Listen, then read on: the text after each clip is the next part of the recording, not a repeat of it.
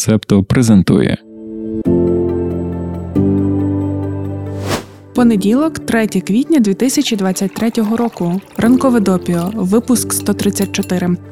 Доброго ранку. Reuters пишуть, що Сполучені Штати мають нову інформацію, відповідно до якої Росія активно прагне придбати додаткову зброю у північної Кореї в обмін на продовольчу допомогу. Про це повідомив координатор зі стратегічних комунікацій Ради національної безпеки США Джон Кірбі минулого четверга. Після того, як було накладено санкції на чоловіка зі Словаччини, який намагався організувати продаж Росії понад двох десятків видів північнокорейської зброї та боєприпасів.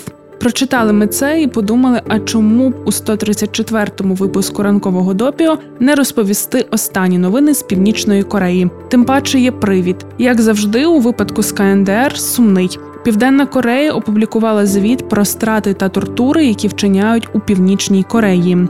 Це документ на 450 сторінок. Він включає інтерв'ю більш як 500 людей, які втекли з північної Кореї у період з 2017 по 2022 рік. Зрозуміло, що жодних імен не названо. Звіт детально описує широкомасштабні порушення, включаючи публічні страти та випадки тортур у КНДР. Так, у 2015 році шістьох підлітків стратили через розстріл за перегляд південнокорейських відео та вживання опіуму. У 2017-му стратили вагітну жінку за те, що вона вказала пальцем на портрет засновника країни Кім Ір Сена. У 2019 році стратили лідерів підпільної церкви. У звіті також описано 11 таборів, 5 із них діючі. Там політв'язнів піддавали примусовій праці, побиттю, сексуальному насильству та голоду. Людей катують, примушують спостерігати за виконанням страт, щоб вселити страх. Перебіжчики та перебіжчиці свідчили, що їхні рідні померли в таборах від обмороження та недоїдання. Декотрі розповідали, що були свідками, як людей з ментальними порушеннями піддають медичним експериментам без їхньої згоди. У 2020 році диктаторський режим Кім Чен Іна запровадив новий закон про антиредакційну думку, який передбачає покарання та ув'язнення людей, які потрапили під вплив південно-корейських змі. Заборонено одягатися та говорити як у південній Кореї, використовуючи поширені там терміни та стилі одягу.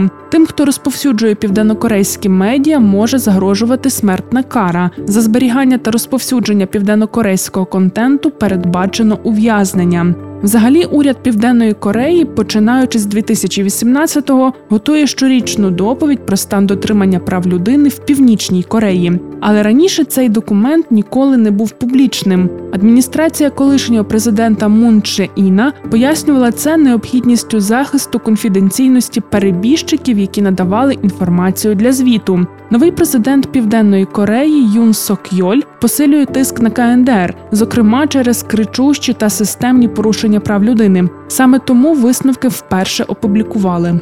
Північна Корея ніяк не прокоментувала новини про звіт. Зрештою, а їм і не обов'язково коментувати. Вони цього не люблять. Вони люблять ракети пускати. Стандартна реакція Пхеньяну на будь-яку критику та звинувачення в порушеннях прав людини це все заперечити і звинувачувати у відповідь. Мовляв, ви своєю критикою підважуєте суверенітет країни.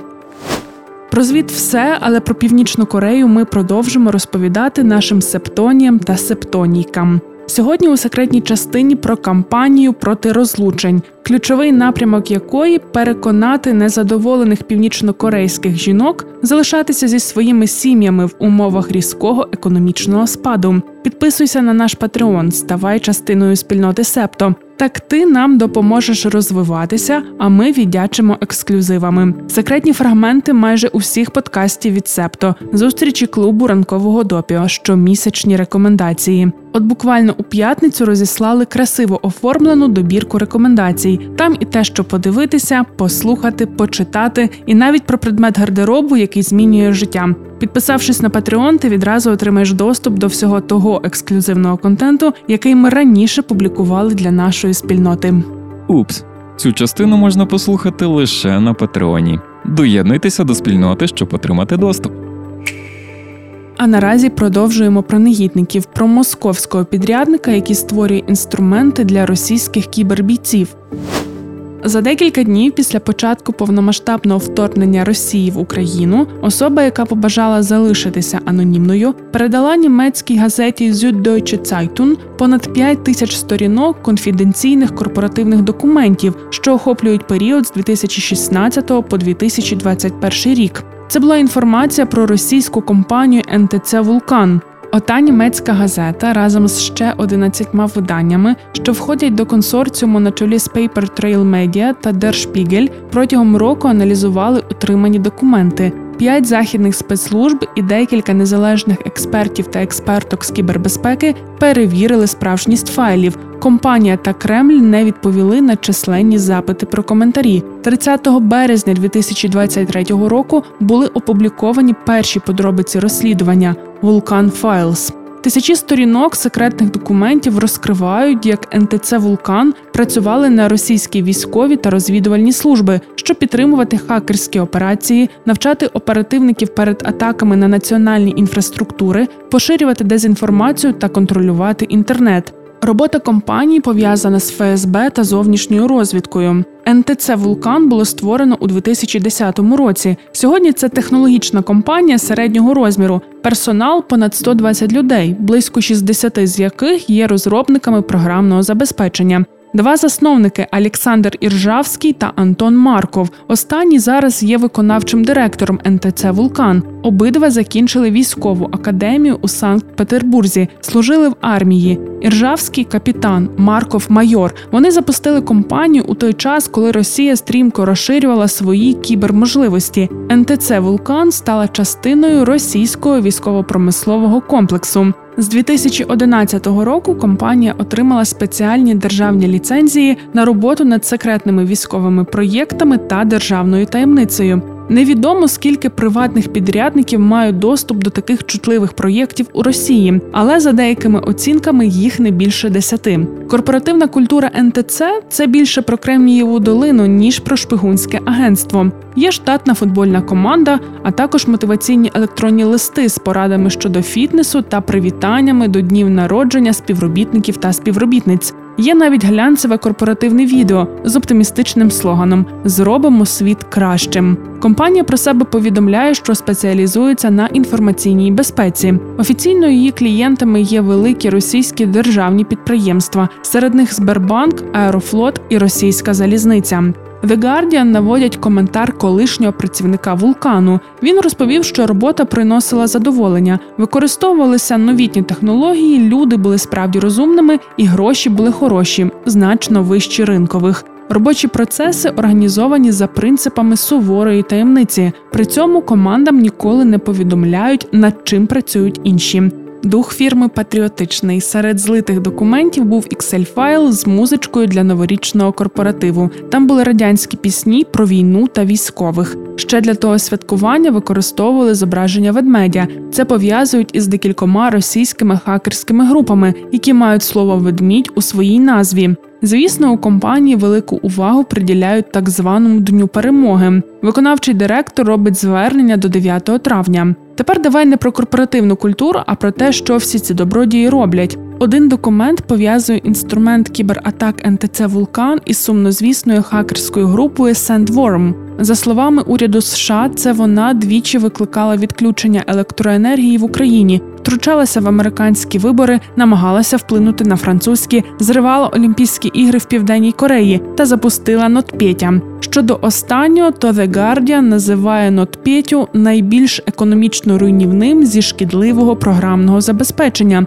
Запустили Нотпетя в Україні, а потім він стрімко поширився по всьому світу. Збив з ладу транспортні компанії, лікарні, поштові системи та виробників фармацевтичних препаратів. Цифровий натиск перекинувся з віртуального у фізичний світ. Описано три системи, створені НТЦ Вулкан. Перша під кодовою назвою ScanV. шукає в інтернеті вразливі місця, які потім зберігаються для використання у майбутніх кібератаках. Друга Амезит являє собою план стеження та контролю за інтернетом у регіонах підконтрольних Росії, а також забезпечує дезінформацію через фейкові профілі в соціальних мережах. Є документ на 387 сторінок, що пояснює, як працює Амезит. Військові потребують фізичного доступу до апаратного забезпечення, такого як вежі мобільного зв'язку. Коли вони контролюють передачу, трафік можна перехопити. Розвідка може ідентифікувати людей, які переглядають веб-сторінки, бачити, що вони шукають в інтернеті, і відстежувати інформацію, якою діляться користувачі та користувачки. Щодо фейкових профілів, то це не те саме, що фабрика тролів у Ольгіно, про яку, наприклад, можна послухати у 40-му випуску подкасту Макіавельки. Компанія в Ольгіно, за якою стоїть Євгеній Пригожин, наймає людей, які самі своїми ручками працюють в соцмережах як тролі та боти. А НТЦ Вулкан зробили таку двіжуху автоматизованою. Документи показують, що автоматизовані системи дозволяють створювати підроблені облікові записи на Facebook, Twitter, YouTube та на інших платформах. Для цього використовується апаратна частина під назвою SimBank, щоб масово відповідати на повідомлення підтвердження. Третя система Crystal 2 Vim – це програма навчання кібероператорів методам виведення з ладу залізничної, повітряної та морської інфраструктури. Невідомо чи використовувалися створені НТЦ Вулкан інструменти для фізичних атак в Україні чи де-інде. Але відомо, що російські хакери неодноразово атакували українські комп'ютерні мережі і роблять це досі. Аналітики та аналітикині кажуть, що Росія втягнута в постійний конфлікт із тими, кого вона вважає своїми ворогами, себто усі західні країни: США, Сполучене Королівство, ЄС, Канада, Австралія та Нова Зеландія. Щодо усіх цих країн є розроблені секретні плани для кібернаступу. Деякі документи містять те, що виглядає як приклади потенційних цілей. Наприклад, є карта, на якій розставлені точки по всій території США. Інший документ містить деталі атомної електростанції у Швейцарії. Є файл, в якому інженери рекомендують Росії розширити власні можливості за допомогою хакерських інструментів, які були викрадені у 2016 році з Агентства національної безпеки США та опубліковані в інтернеті. Джон Халтквіст, віце-президент фірми Мендіан, що спеціалізується на кібербезпеці та перевіряла добірку матеріалів на прохання журналістського консорціуму, робить висновок з документів, що Росія розглядає атаки на цивільну критичну інфраструктуру та маніпулювання соціальними медіа як одне ціле. Вони мають однакову місію відбити бажання боротися у тих, кого Росія вважає ворогом. Washington Post написали сім висновків з розслідування Vulcan Files. Деякі з них Перше, кіберскладова у Росії це не поодинокі хакери, які працюють для швидкого отримання результату. Це частина надійних спонсорованих державою зусиль, які використовують повну потужність російських спецслужб та приватних компаній для виявлення критичних цілей і вразливості тих, кого Росія вважає ворогами.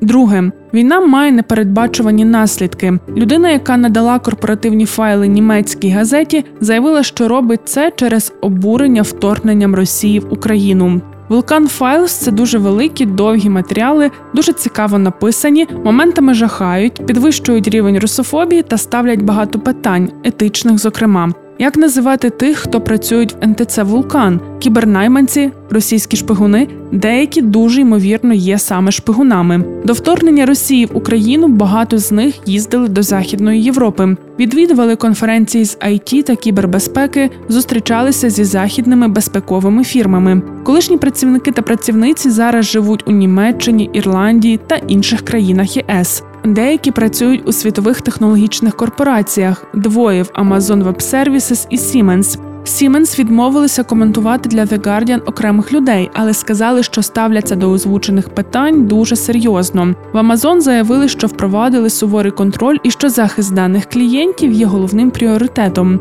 А от штаб-квартира НТЦ Вулкан у Москві, точніше в північно-східному передмісті Москви, шестиповерховий будинок. На табличці при вході написано бізнес-центр. Неподалік є сучасні житлові квартали та розкиданий старий цвинтар з військовими меморіалами, які затягнув плющ. Нещодавно десь на околицях Москви бачили український безпілотник. Наступного разу, читаючи такі приємні новини, ми будемо шукати згадки про ураження непримітного бізнес-центру на шість поверхів. Ні на що не натякаємо, ні до чого не схиляємо. Просто озвучуємо бажання, щоб вони матеріалізувалися. Ну і переходимо до останніх новин на сьогодні.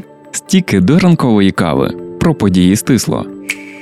Минулого тижня усі країни-членкині НАТО ратифікували вступ Фінляндії до альянсу. А буквально за декілька днів у неділю в Фінляндії проходили парламентські вибори. Цей випуск ми пишемо ще коли нічого не відомо про результати. Про них розповімо у наступному. Понад 2400 кандидатів та кандидаток від 22 партій змагалися за 200 місць у парламенті. Останні опитування громадської думки перед днем голосування показували, що домінують три партії: соціал-демократична, яку представляє чинна прем'єр-міністерка Санна Марін, правоцентристська національна коаліційна партія та права популістська партія Фіни. Очікувалося, що кожна з них може отримати близько 20% голосів. Якщо так і сталося, то жодна партія не зможе самостійно формувати уряд. У тому разі, та, яка набрала найбільше, розпочне переговори щодо формування правлячої коаліції.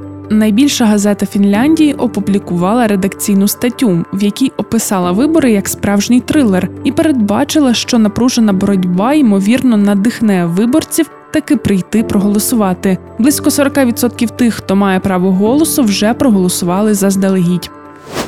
Через три місяці всі, хто живуть в американському штаті Луїзіана та зайдуть на Pornhub, отримають нове повідомлення. Це буде перенаправлення на пов'язаний з урядом сайт, де можна надати своє посвідчення особи та підтвердити повноліття. Цей крок є результатом нових законів, спрямованих на те, щоб захистити дітей від порнографії. Січня три інші штати Місісіпі, Вірджинія та Юта скопіювали підхід Луїзіани, ухваливши власні версії законів про перевірку віку. Ще 11 штатів запропонували закони, які вимагатимуть від користувачів та користувачок підтвердити свій вік перш ніж вони зможуть переглядати порнографію. Деякі з цих норм набудуть чинності в найближчі місяці, і це лише початок. Індустрія перевірки віку онлайн набирає обертів. Раніше на порносайтах зазвичай було достатньо лише натиснути так у відповідь на автоматичне запитання, чи є вам 18. Тепер у різних країнах світу вносять зміни до законодавства, щоб забезпечити більш жорсткі перевірки. З'явилися десятки компаній, які пропонують різні способи довести, що сайти відвідують достатньо дорослі люди. Вік можна підтвердити за допомогою даних кредитної картки, сканування обличчя або перевірки державних документів, що посвідчують особу. Перевірки можуть проводитися сторонніми компаніями без передачі конфіденційної інформації безпосередньо порносайтам. В одному зі звітів Європейської комісії детально описано 9 різних методів перевірки віку, деякі складні, деякі дуже низькотехнологічні. Музей сучасного мистецтва у Нью-Йорку після критики у соцмережах змінив опис роботи на виставці відеоарту. Один із користувачів помітив російські наративи. Йдеться про відеоінсталяцію US Greatest Hits Mixtape Volume 1. Її у 2019-му створила художниця Френсіс Старк. Інсталяція складається з шести екранів, на кожному з яких відображаються зображення, зняті на iPhone, які коментують втручання США в конфлікти за кордоном. Все це поєднано з популярною музикою, кліпами. В оригінальному тексті опису виставки було таке: цитуємо: у цій серії досліджується історія військового втручання США в шість країн: Сирія 1949, Іран 1953, Афганістан 1979, Лівія 2011, Україна 2013 і Венесуела 2019. Як ти розумієш, проблемним є не лише текст, але й вся робота. Відеоряд про Україну в інсталяції Старк був узятий з ютуб каналу Representative Press, який серед іншого поширює кремлівські наративи на західну аудиторію. Авторка використовувала відредагований та перемонтований брифінг екс-речниці держдепу Вікторії Нуланд. У новому тексті музей написав: цитуємо: ця серія демонструє відеоконтент і ролики новин, які досліджують втручання США та передбачувану або таємну участь у шести країнах: Сирії, Ірані, Афганістані, Лівії, Україні та Венесуелі. У Японії в одній зі шкіл на випускному учня змусили сидіти окремо в глибині залу під час церемонії вручення дипломів. Йому сказали не вставати, а відповідати лише тоді, коли до нього звертаються. Все це через зачіску. Хлопець має змішане походження. Його мати японка, а батько африканського походження. Випускник заплів своє кучеряве волосся, щоб воно мало більш акуратний вигляд, а також щоб віддати шану своєму етнічному походженню. Ізолювали хлопця від інших через недотримання правил щодо зачіски. Виявляється, школа дуже серйозно регулює це питання. Зачіски не повинні бути модними, а повинні бути чистими і такими, що відповідають статусу старшокласників. Забороняється фарбувати чи освітлювати волосся, укладати його феном. Волосся має бути коротко вистрижене навколо вух та не має торкатися брів. Втім, у правилах нічого не згадується про заплітання волосся. Такі правила діють вже близько 50 років і натхненні буддийським вченням, зокрема з що люди бачать те, що вони повинні бачити, і чують те, що вони повинні чути. Фотографія бажаної зачіски є у шкільному довіднику, а вчителі щомісяця перевіряють, що там в дітей на головах. Зафіксовано декілька скарг з приводу таких правил. Адвокатська асоціація Осаки минулого тижня опублікувала офіційну заяву з цього приводу. Декілька учнів минулого року поскаржилися на те, як вчителі, вимагаючи дотримання правил, тягнуть їх за волосся та стрижуть. Ну, все, це був 134-й випуск ранкового допіо від Септо Медіа. Ми його створили завдяки гранту від програми Стійкість, яку виконує фонд Східна Європа у консорціумі неурядових організацій на чолі з ЕРІМ та коштом Європейського союзу. Думки, викладені у випуску, не обов'язково відображають позицію організацій партнерів консорціуму та Європейського союзу. Почуємося. Ви прослухали подкаст Ранкове допіо. Шукайте септо в соцмережах, діліться враженнями та розповідайте іншим.